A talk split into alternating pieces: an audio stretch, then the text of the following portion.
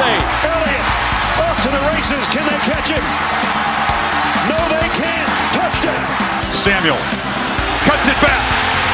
Ohio State wins. Haskins sprinting out, sets up deep over the middle. Touchdown, Buckeyes. Fields has time, launches downfield. It's Olave. He's got a touchdown, Ohio State. Hello, everyone. Welcome back to another episode of the QB Draw. A little bit different uh, this time around. Not too much football going on. Uh, Dylan Raiola, five-star 2024 quarterback, is committed to Ohio State. Um, he's good. He's also, you know, a high school sophomore, so eh, I don't think we have too much to break down there. Um, potentially some 2023 commitments coming up here soon. Um, some big ones, but we'll keep that uh, in store for a future episode. Today is special because we have uh, NBA writer Jackson Frank on to talk about some uh, Buckeyes uh, in the NBA, some Buckeye basketball in general. Um, so yeah, Aaron, how you doing? Jackson, glad to have you on. How you doing? I'm I'm great uh, as always. You know, it's great to have Jackson on. You know, certified ball knower. Um, it's good to have some ball knowledge on the on the chat today. So uh, this should be a good episode. You know, it's uh, it's a little bit out of our comfort zone, but always happy to have uh, a subject matter expert on. Yeah, happy to be here. I, I apologize for all you Buckeye fans that you don't have any Buckeyes to root for. And I guess you know if we want to get into the coaching sphere, I guess you can you know, you can root on Evan Turner and the, the Celtics. I know that's not really Ezra's forte rooting on the Celtics, but yeah, I was just um, gonna say we don't really uh, for the Celtics this series. my my allegiances have been very fluid this postseason. um, I'll say that. I, I, never thought I'd be rooting for James Harden, but here we are. Um, you know, uh, yeah. So Jackson, like I said, just to open things up, if you have any brief thoughts on college football at all, any opinions, any experiences with college football, go ahead and shoot. This might be a 10 second segment, but uh, may as well get it out of the way. Uh, I, mean, I think the only, the only thing I can really say is when I was in college, I went to Gonzaga. We didn't have a team, obviously, but we're about 90 minutes north of Pullman, uh, you know, Washington State plays. And, you know, I haven't been to a game for, a couple and then we went to a few games, you know, when I was in college. So I think, for, if anything, my only involvement this year will be trying to make it for a couple of games. Obviously, being in Portland now, it's, you know, it's a little bit harder to, to trek all the way to Pullman uh, you know, in the in the fall. But that'll be my one my one experience. I think with college football. Hopefully, it'll be out to get out to a game there because that's what my a few of my college friends and I would do would go to a game and, and have some fun. We got to watch some two or some of the best you know Washington State teams over the last five or six years. The year with Gardner Minshew, they had a pretty good year with Luke Falk as well. So. Um, that's about all my my contributions. My dad went to Stanford, so I'm a bit of a Stanford fan as well. But um, I don't have, you know, like I said, when you go, when you go to school without a college football team, it's tough to really yeah. have any sort of allegiance to one. But yeah, that's my one. I guess my one statement on on college football for for the the upcoming year. Upcoming, I mean, five months away. But yeah, yeah. I, I, do. I do remember that one Apple Cup. I think both teams were like ten and one or something. I think that or it was something like that. I think Washington went to the playoffs that year. I like uh, I like the Apple Cup. That's a fun. Yeah, Friday, I, don't, I don't know. I don't know what I don't know exactly what UW was that year, but the, the year they had Gardner Minshew or Washington Gardner Minshew, they were like seventh or eighth in the in the playoff rankings going into that game. But it definitely would have made you know, probably made the New Year's Six bowl if they won that because they would have won the Pac-12 North.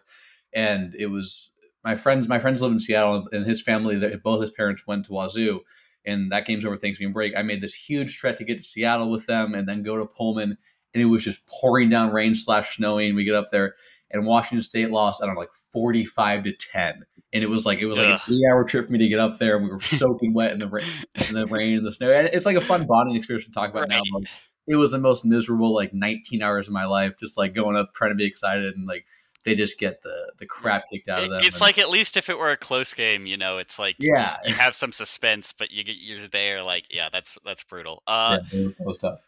Yeah, so on on to on to basketball. Um, the first guy I wanted to talk about um, is D'Angelo Russell, and I think I think D'Lo is a very sort of interesting player. Um, I think he's definitely useful in the right situation. I think he definitely helped Minnesota this year. Um, I think some of his shortcomings uh, shown through, I guess, in the postseason against Memphis. Um, my sort of stance on D'Angelo Russell is he is pretty good shooter, a very good passer, but he's not very explosive off the dribble, and that sort of limits him from weaponizing that passing. Um, what do y'all think about D'Angelo Russell? You want me to go first? I'm happy to. Yeah, defer. yeah, Um, sure. Yeah, I think that's a pretty apt sum- summary of him, and I think he was pretty good this year. Like, I haven't always been the biggest D'Angelo Russell fan, um, but it's not really his. I mean, that's something I just have. You know, it's not really that really matters. But um, he won. He won me over to an extent this year. I really liked how, even though he's not very you know athletically gifted, and you know in the in the scheme of NBA players, he used it about as well as he could defensively this year, coordinating things like you could like you watch a play and you're always seeing him call things out, point things out. Um, you need that. You need that in the NBA. You need that in any level of basketball. Communicate defensively. So I thought he did that really well. Um, but yeah, I mean, the decision making is not great. You saw that. I mean, that was kind of the big issue with the, the Timberwolves in the entire series, right? Is that the three lead decision makers, and Anthony Edwards, D'Anthony or D'Angelo Russell, and Karl Towns, weren't guys that necessarily like valued every possession as it needed to be in the fourth quarter of a play. And they sometimes treat it like it's the second quarter of a game in in November or, or December. And I think D'Lo was you know part of that, right? So I mean, I think they closed Game Six without D'Angelo Russell. They played Jordan McLaughlin over him, I recall, and it was warranted. I mean, McLaughlin was playing; he was better defender. He's making better decisions on the ball offensively. So, um, D'Lo struggled pretty significantly in his two playoff appearances. Um, obviously, a small sample, and against two, you know, he, they were the underdogs in both times, playing the Sixers when he was the Nets, and then with the Grizzlies, or with, with the Timberwolves against the Grizz- Grizzlies. So, um, I think you should expect Minnesota to at least be in kind of the playoff hunt for the next four or five, however many years it is. So hopefully he can build on that. But, but yeah, I think he's a he's a good player. But you know, people, you know, Draymond loves to talk about the 16 game versus 82 game player, and I think right now D'Lo is an 82 game player, and that's there's still a lot of value in that. Like he was, as you said, Ezra, he was clearly a huge part of them making it, you know, to to the seventh seed, winning 46 games. But um, I think for him to take the next step and the Wolves to take the next step, he's got to kind of clean up decision making and just do. I don't know, like I don't know what the next step is defensively, but um, yeah, just just kind of taking a little better care of possessions. And Anthony Edwards will learn that he'll get older. I think KAT will learn as well. You know, even though KAT's in the seventh year, D'Lo's in the seventh year too. Like this is still new to them, right? Only their second playoff appearance. So um, I think kind of the hope is as D'Lo grows, his two kind of co-stars, you know, grow with him. So um, yeah, I think you hit the nail on the head. But yeah, you definitely saw some of the the limitations of having him be such a key part of your your team offensively. John, what are your memories of D'Lo at Ohio State, sort of as a bright spot in the twilight of those Thad Matta years? Yeah, I mean that's what I was just gonna say. Like he he came up like I remember like being super hyped about him coming to Ohio State and like man he he hit the scene and he was running right? Averaged 19.3 points a game over 35 games you know? He he was just a, an all out baller right? And then you know you, you take take a look at him when he gets to the league and he's I mean you know you kind of hinted at it Jackson but he's played a lot of I don't want to call it meaningless basketball, but like he's played a lot of basketball in in situations that you know uh, were less than ideal, right? So two two playoff appearances, and and like that maybe is just a limitation again of like you know him being a vet on this um, this uh, Timberwolves team that also has a lot of guys who have played a lot of shitty basketball. Um, it- you know that, that's those are the kind of growing pains that you're going to have to work through, kind of going you know, moving forward, like these are all experiences like maybe Anthony Edwards just becomes that guy now. Like, I, I, mean, that was what my takeaway from that series was, is like Anthony Edwards for like, I mean, he's an interesting guy to like watch, just like the way that Twitter just doesn't react to him sometimes is just insane, right? Like you've got this like first overall pick who's doing all of this crazy stuff and like, he just doesn't come up in nearly in as many conversations as other young guys. And maybe some of that's warranted because it's kind of outrageous to be putting young guys on like that large of a stage. But man he took some shots in that series that i was just floored at. And and again like D'Lo's pretty in, interesting like it, it's an interesting mix the two of them. But um yeah D'Lo I mean he feels like he might be finally kind of finding his zone, right? And, and that was an issue with, um, particularly like you know when he played for the for the Lakers, he was kind of in this this weird area. You know, obviously had the uh, awesome like ice in the veins celebration and stuff like that, and then he goes to to Brooklyn. Um, you know, and, and again, he he he is sort of the leader on this weird kind of outcast sort of uh, Brooklyn Nets team, and and again, they were they played a lot of fun basketball. Him and Dinwiddie and that that whole crew, um, you know, just kind of coming up and and learning how to play. And and now he's in his seventh year, right? Like you you alluded to, and you know maybe he's starting to kind of find what his his ideal role is. And you know, I, I think he hit free agency at an interesting point in time where it seemed like he he probably got a contract that was maybe higher than than something that you know ideally if you if you could look back and and give him, you know, something more that he could play into, I think that would be better for him. But maybe now at this point, he's just understands who he is as a role, and, and there's always going to be a role for for guys like that, um, especially in like you said, like an 82 game season.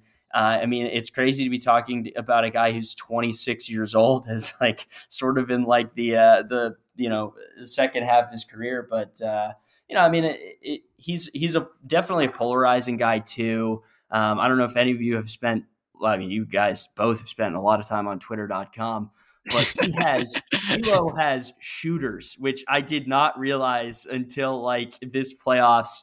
Um, there's you know a couple bloggers that come to mind that talked about how like leaving him on the bench for Game Six when he was like like they called him like one of the most clutch players in the NBA, which was wild. But uh, you know, D'Lo, he's uh, a Buckeye through and through. So we love that for him.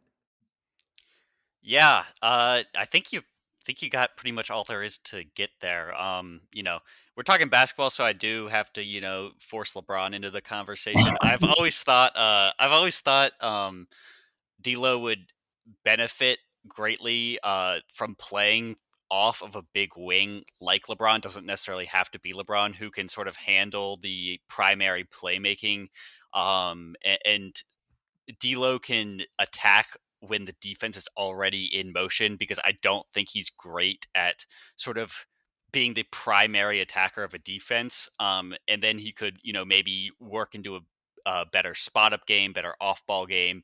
Um, so maybe you know Anthony Edwards isn't quite that big, but as as Edwards sort of grows and matures, um, maybe in, in, enhances his playmaking repertoire, uh, maybe he could sort of fill into that role next to Edwards.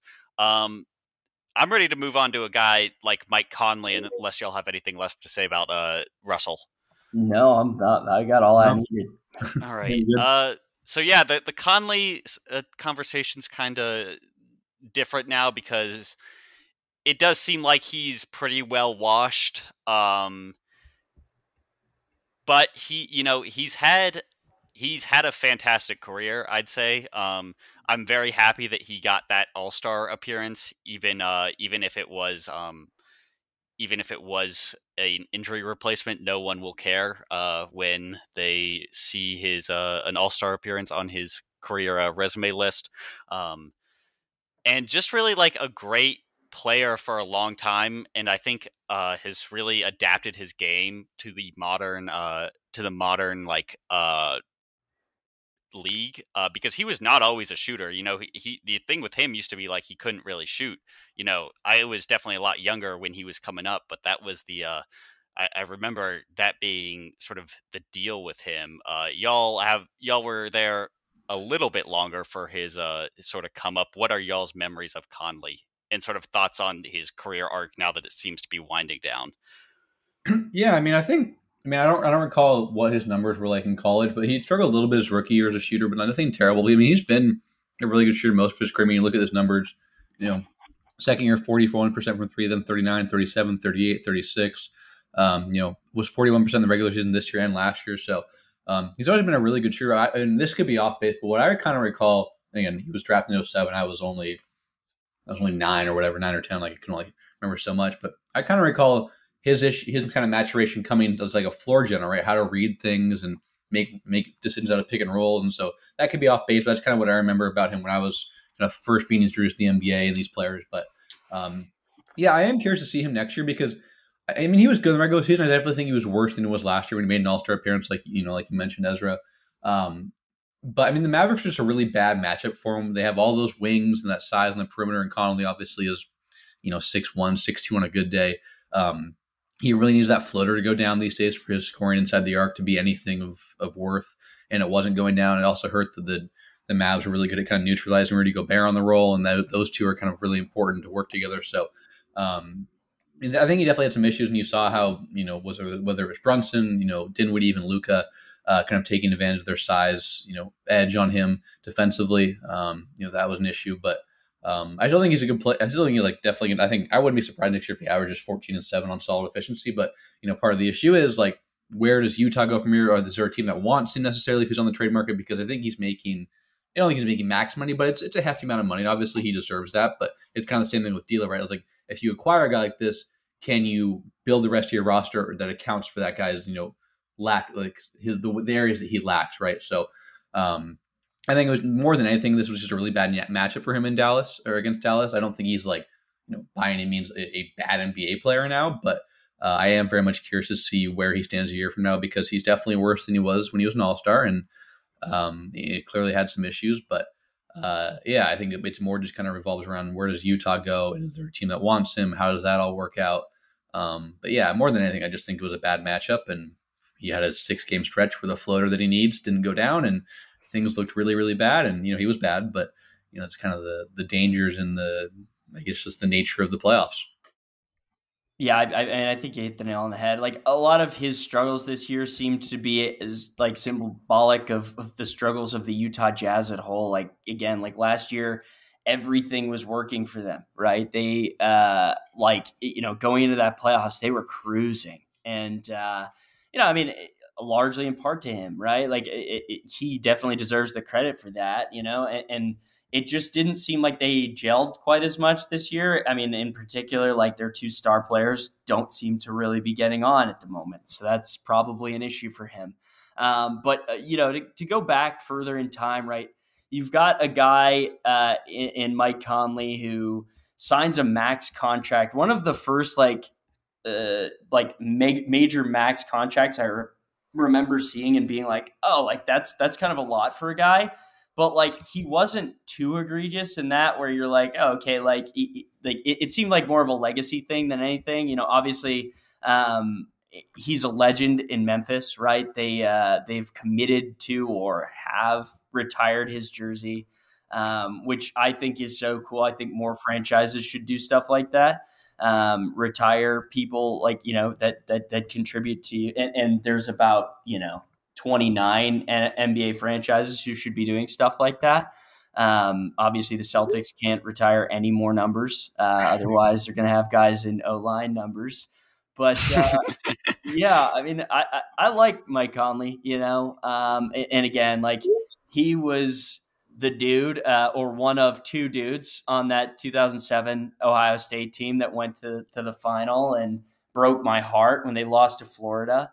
Um, but, you know, uh, the thing that I remember is just, you know, this is more of a timepiece than anything, but man, Mike Conley wore some big ass clothes in Ohio. Oh yeah, these jersey like the, just the, a symbol of the time. How large those jerseys were, and like you compare it to what they're wearing now, it's it's uh, it's night and day. But uh, for a guy who played through multiple now eras of basketball, we love Mike Conley. Oh yeah, uh, definitely the definitely the long shorts, basically pants at that point. Um, yep. Yeah, I I guess since we just discussed Mike Conley, you know, like I said, I've never really, I never really got to watch Greg Oden play, at least live. Uh, so I'll sort of hand the floor to y'all if y'all want to, especially because uh, I don't, you know, if our listeners don't know, Jackson grew up a Blazers fan, so he definitely had to deal with some of the heartbreak of uh, Oden getting hurt. Uh, so uh, I'll just sort of hand the floor to y'all if y'all want to discuss Greg Oden uh, and maybe what he could have been had he not been hurt. Like, are we talking? Are we talking a, a good defender, good offensive, you know, a good defender, guy who can get you 15 points, 10 rebounds a game, or are we talking a true superstar? Yeah, I mean, again, this is similar to Conley. That like, I mean, I was, I, right. I remember Greg and I have like memories of watching him play in college and a little bit with the Blazers, but it was, you know, it was too young for me to have any sort of like insightful eye on right. what was happening. But um, and from what I've like, and I've talked to other people who are a little older than you know all of us, and you know had you know a better understanding of his game. Like he was a really really incredible prospect, especially defensively, and just like watching some highlights and stuff. Like I, what stood out to me is like he just like he he moved with kind of level of like fluidity and power that you don't see very often. And he wasn't a great like he wasn't a great you know, back to the basket score, and he didn't have like incredible footwork, if I recall. Like some of his touch wasn't great, but like there was just kind of a way that he moved on the floor with the ball in his hands within five, six feet of the hoop that most big men didn't possess. And so um, that was always really impressive. Again, I'm, you know, just kind of kind of grasping at straws a bit here, but um, and then just his ability to kind of make rotations, you know, that extended the defense, right, where he can cover ground and make stuff happen. Um, he was, a, I mean, he was what he was seven foot. I don't know how long his wing, I don't know what his wingspan was, but um, I mean, you, I mean, he got his real, his real only like two, you know, elongated periods of play. You know, where those 82 games of Blazers in back to back years, 82 total games, and you know, he averaged, you know, you know, uh, nine, seven, you know, a block, and then the next year, averaged 11, eight, and two blocks, and like he wasn't even playing 25 minutes a game. So, um, just kind of an ability to make things happen on both ends with like athleticism and movement skills that you know would probably translate well to well today. We talk you know talk about all these different big men who are mobile and can do things on both ends, whether it's a Joel Embiid, Bam Adebayo, you know, uh, Evan Mobley. Obviously, not comparing you know directly any of those guys, but that sort of you know that that two way ability and those movement skills are really important. And so that's kind of broadly what I remember about Oden. But again, I could be off base, and if there's anyone who en- ends up listening to this that has a very in-depth scout, scouting report, feel free to pass him away because yeah, I just remember he was an incredible prospect, and like people who cover the draft back then would say that like it may like it was justified that they wanted to take Oden over Durant, even if it wasn't you know ultimately the right the right move by any means. Listen, you boys really were not out in these streets.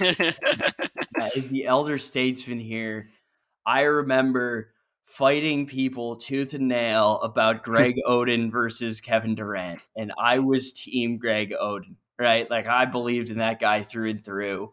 I said that guy took a team to a national championship, which I believed at that time was important. I was around 13 at the time. Um, so yeah, maybe a little bit misguided, but uh, Greg Oden, man, he was an absolute legend.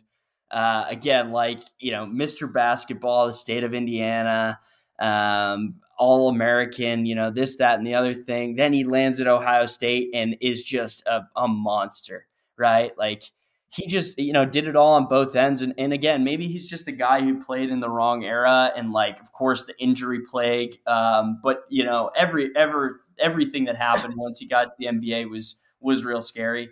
Um, i remember the reports because this was before like summer league was really well televised I remember reports of him fouling out in a game and having ten fouls to do it. Um, I remember, I remember that. That was like one of my first summer league memories. I remember like driving around with my dad in the car and we're listening like we're listening to some report about Blazers summer league game and it's like Oden fouls out and then the limit was ten. And I was like, I don't know much, but I was like, probably not good. Yeah, no, not, not good. yeah, and and then he like I think one of his injuries happened in like a like a I want to say like a, a, small hoop game, or he was just dicking around or something like that. And uh, yeah, I mean, I think he's a guy who, again, like you know, and, and with the advances in medicine and stuff, like maybe he can piece together, like because again, you look at his thing and it just looks like he gets injured all over the place. Maybe there's somebody that could have caught that beforehand, um, but definitely a guy who like I rooted for and rooted for like till the end, right? Like even when he played for the Heat and It sucks that he had to be on the Heat in 2011 and not any of the other years. Like Well, he he laced him up in uh in 2013-14. Did he? Oh, yeah. so he did he did win a title. I thought he was only on the 2011 team. Yeah, um it was you know, he he I guess played in yeah he played in the finals. Uh, oh, wait, oh, wait, was that the second year against the Spurs though? Year. Okay, um, so he didn't. He was yeah no yeah. He, he, did not win a title. Um, but yeah, I mean overall like just a, a, a guy who you know is one of the all time. He'll go down as one of the all time busts, but for what he did at Ohio State, I, it's it's always a guy I, I, root for, and and I I hope at some point maybe we'll get some sort of like oh Greg Oden will come back and, and talk talk to us about what happened, you know, um, but uh, when he's ready. But um, yeah, all in all, you know, uh, I can't fault the guy. He was a good Buckeye, so. Oh yeah. Um, we're running out of NBA Buckeyes to talk about. You know, uh, last guy sort of who's had a real impact in the NBA, unless I'm forgetting someone, is uh is Evan Turner. Other than that, you know, Jared Sullinger hung around a few years. Uh, I think Aaron Craft might have had a cup of coffee, but I, I don't, you know. Yeah, don't. the, the, basketball tournament player, uh, Aaron Craft, right there. Yeah, right. Um, doctor now or something like that. That sounds right. Um, I know he was playing overseas for a little while, but I don't know how long that lasted. Um, yeah, you know, Evan Turner. Uh, I remember him on the Celtics. I remember the Blazers paid him, and I think Al Farouq Aminu that summer '16, where uh, yeah, where uh, everyone just got everyone just got the bag. Um, Evan Turner, uh, I, I, you know, I've seen highlights of that game winner he hit. Do you have any uh, memories of him at Ohio State?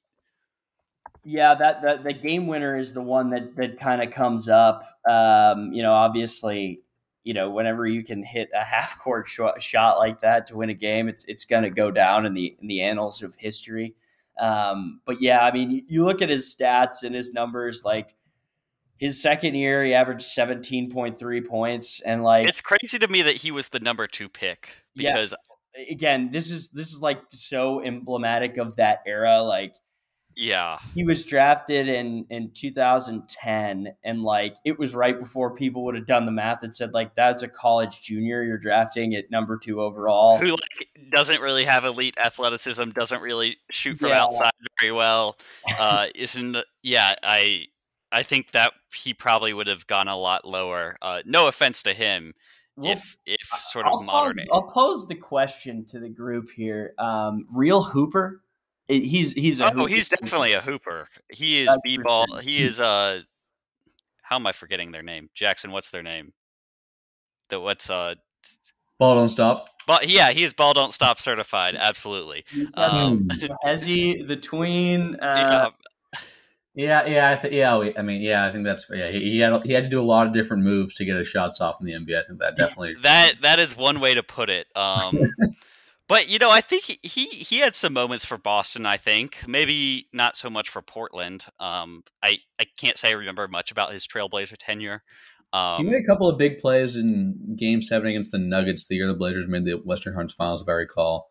Gotcha. Like, I, I didn't realize he had he was on the Blazers that long. Like I th- I um, but that he wrote out, he wrote out that contract if I recall. Gotcha. Years, okay. Yeah, I guess that makes sense. Um, yeah, I mean, anytime you can go from so let, us look at his salaries here, and this is just an interesting kind of tidbit, right? So he went from making four mil. He kind of had like a standard rookie contract. His second contract with the Celtics, he was making about three and a half mil a year, and then.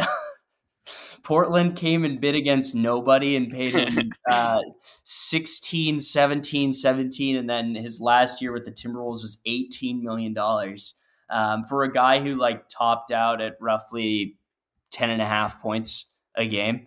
I would um, love to be a fly on the wall uh, when his agent got that contract offer.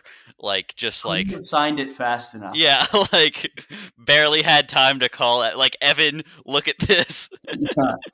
what further consent right there, and yeah, uh, good for him.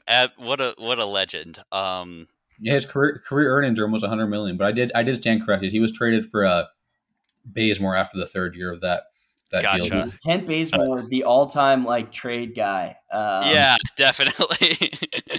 he lo- loves to get traded. Um, no, yeah, uh, Evan Turner with that uh, Brian Hartline hundred million career earnings. uh, yeah, that that man, uh, he worked for that hundred mil. That's ninety eight million dollars that he made in his life, and uh, you know, I'll tell you what, uh, kids if you are listening to this, uh, go outside and dribble the ball in your back in the uh, you need to make the doesn't, NBA. Doesn't look like he's a doesn't look like he's a member of the Celtics coaching staff anymore. I guess it was last year when when Stevens was still there. Yeah, that was, that, that would make sense that Ime or you know he cleaned house and probably got rid of some guys. But uh, yeah, so I guess you know without the lack of any other you know um, any other Buckeyes really to talk about in the NBA. What about some general thoughts about the NBA playoffs? Are you guys enjoying it? What do you what are, what is our takeaway right now? I mean, um, and so I'm I'm sort of in a weird spot um, because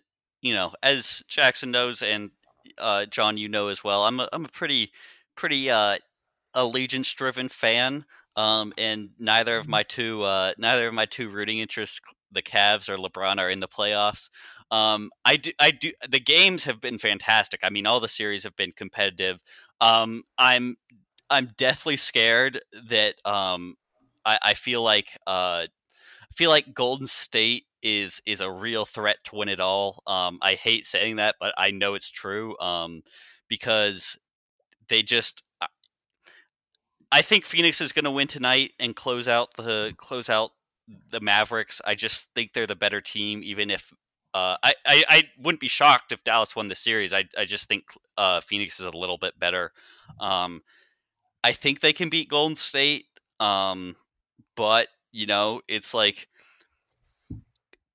the Warriors have a lot of firepower, uh, especially with Jordan Poole. Uh, sort of um, his emergence. Um, Poole is uh, Poole is sort of inconsistent. He didn't, you know, play. I mean, I guess no one played great last night against uh, against the the Grizzlies in that sort of bloodbath. Are we talking um, viewing effect with uh, with Ja Morant? Uh, while we've got Jackson Frank on, I, we need a sound clip to be picked by the aggregate. Yeah, yeah. Go, um, all of Jackson's deranged reply, guys. Um, yeah, of which I, I am. So I, congratulations it's I think with with the Grizzlies, part of their depth, what it allows them is to really kind of like rotate rotate across play styles, right? So when Ja misses time, they run more offense through Steven Adams at the elbows and pick and rolls with Tyus Jones, and maybe more dribble handoffs with Desmond Bane.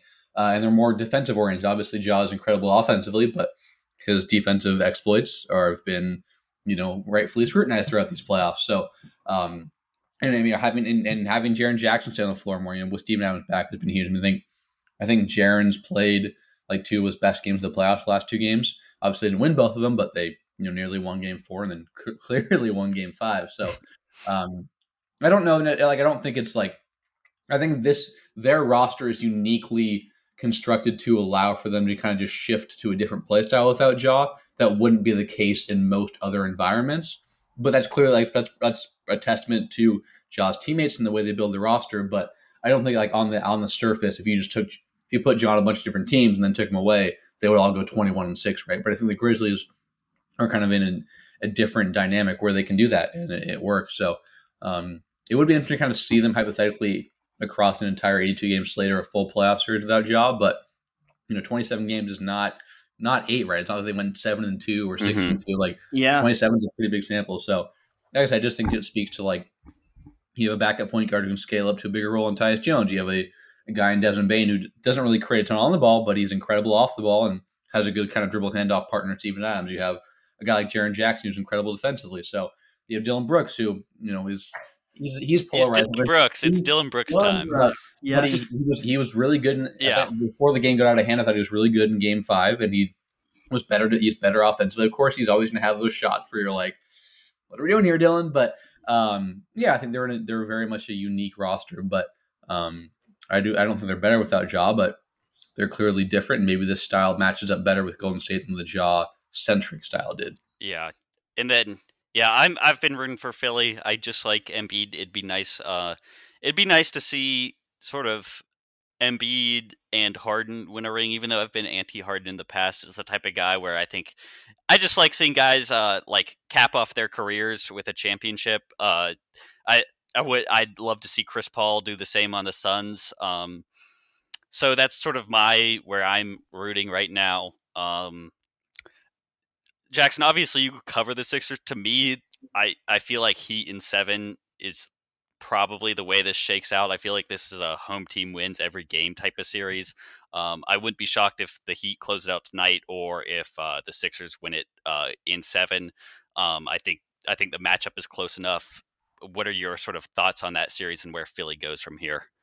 Yeah, I think Philly won the night, but I agree Heat in seven. It it's funny, you know, there's always the same like a, a series never starts until a right. wins, which I guess the series will never start. It didn't right. even have to. Yeah, it's a race from history. Yeah. Um, but yeah, I think you know, uh, you know, big thing is Nekias Duncan of Basketball News wrote a really good piece about how kind of the Heat adjusted their pick and roll coverage against um, the Sixers. Where at, like right, usually when they would Harden and B would do their thing, they would switch it, Instead, in Game Five, they started playing drop, and that gave them some issue. It gave the Sixers some issues. So if they can counter that effectively. I think they'll be okay. But the Sixers have been here before. I mean, like you look at last round, they got absolutely destroyed in Game Five, and then won Game Six with the Raptors three years ago. Totally different team, but they got destroyed in Toronto in Game Five of the second round, and then came back and destroyed Toronto in in Philly. So um, I'm not saying that like I'm not saying that to be like, oh, this is why they're going to win, but just that it's not unprecedented, you know, in recent years for a team to get its its butt kicked in Game Five somewhere and then come back and and win Game Six. So um, yeah, I like them to win. I think you saw a lot of good stuff uh, offensively in the in the, on both ends. I would say in those two home games they won.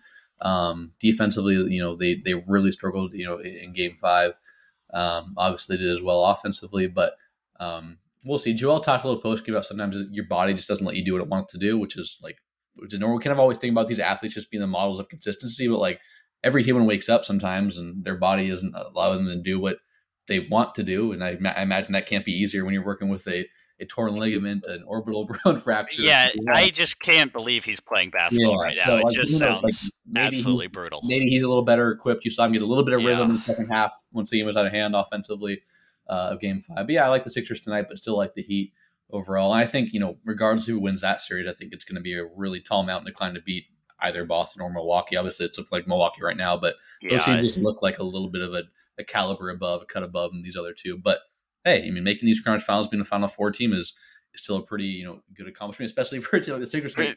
maybe that hasn't done it in 21 yeah, seasons. they've sort of become Clippers, Clippers East. Uh, Wow, and yeah, crazy what the commonality there is. Uh, you know, um, yeah, Aaron, I or John, I gosh, I dox you every episode now. Um, yeah, just don't read my IP address. Uh, yeah, uh, I, I, haven't talked much playoff hoops with you. Uh, before Jackson has to get out of here, who are you rooting for, and who do you think is going to win these playoffs? Man, like I, I really like you guys said, like Philly would be really cool. Um, you know, it'd be it'd be really cool to see. You know, I, I try to follow the anti of like what Reddit, Twitter kind of tries to talk about, and like Harden winning an NBA Finals would be just objectively funny. Same with Chris Paul. Yeah, like, you know, yeah. But I, I, I think you know, I if you would ask me 24 hours ago, I would have told you I think the Celtics were going to win the NBA championship. But after a loss like that, uh, they I, they blew that. Uh, that was not pretty. Yeah, Marcus, um, Marcus, Marcus, Marcus. It wasn't just him though. Like it was it a group. Was funny it, to say. It yeah. Is, so, yeah. Um, and on that, yeah.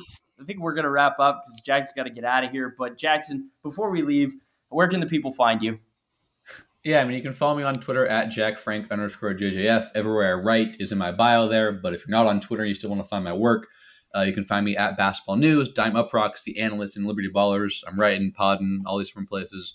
Appreciate you having me on. And yeah, I, I kind of agree, uh, John, that, you know, 24 hours ago, maybe even 22 hours ago. Yeah, yeah. 22 hours, 20 hours, 22 hours and 15 minutes ago, you we would have. yeah, but, uh, but yeah, I mean, that's that's what's so fun about these playoffs, right? Is it just mm-hmm. felt like a different day, week, month. You could the Warriors might lose by fifty to a team without yeah, exactly. so like who knows? Yeah, you know, I think um, you can you can make a legitimate case that every team remaining could win it all, and that's what's cool. That's it's cool that we haven't had a 4-0 series or a 4-1 series yet. We got at least four, you know, four game sixes, maybe some game sevens, and that's what that's what's very cool. So I'm sure some some team will win, and we'll be like, yeah, we kind of could have said that coming the entire time. But right now, I'm sure there's favorites, but you know that's what's so cool is we we, we it doesn't doesn't feel written written in stone by any means right now. Yeah. Awesome. Well, great um, episode, guys. Uh, always a pleasure to chat, and Jackson will be happy to have you on at any other point. Yep. Yeah, uh, maybe, maybe, I'll brush up on football knowledge for the two yeah. of you. you have to say go Bucks, but uh, go Bucks. go Bucks. All right. Peace out, y'all. You guys.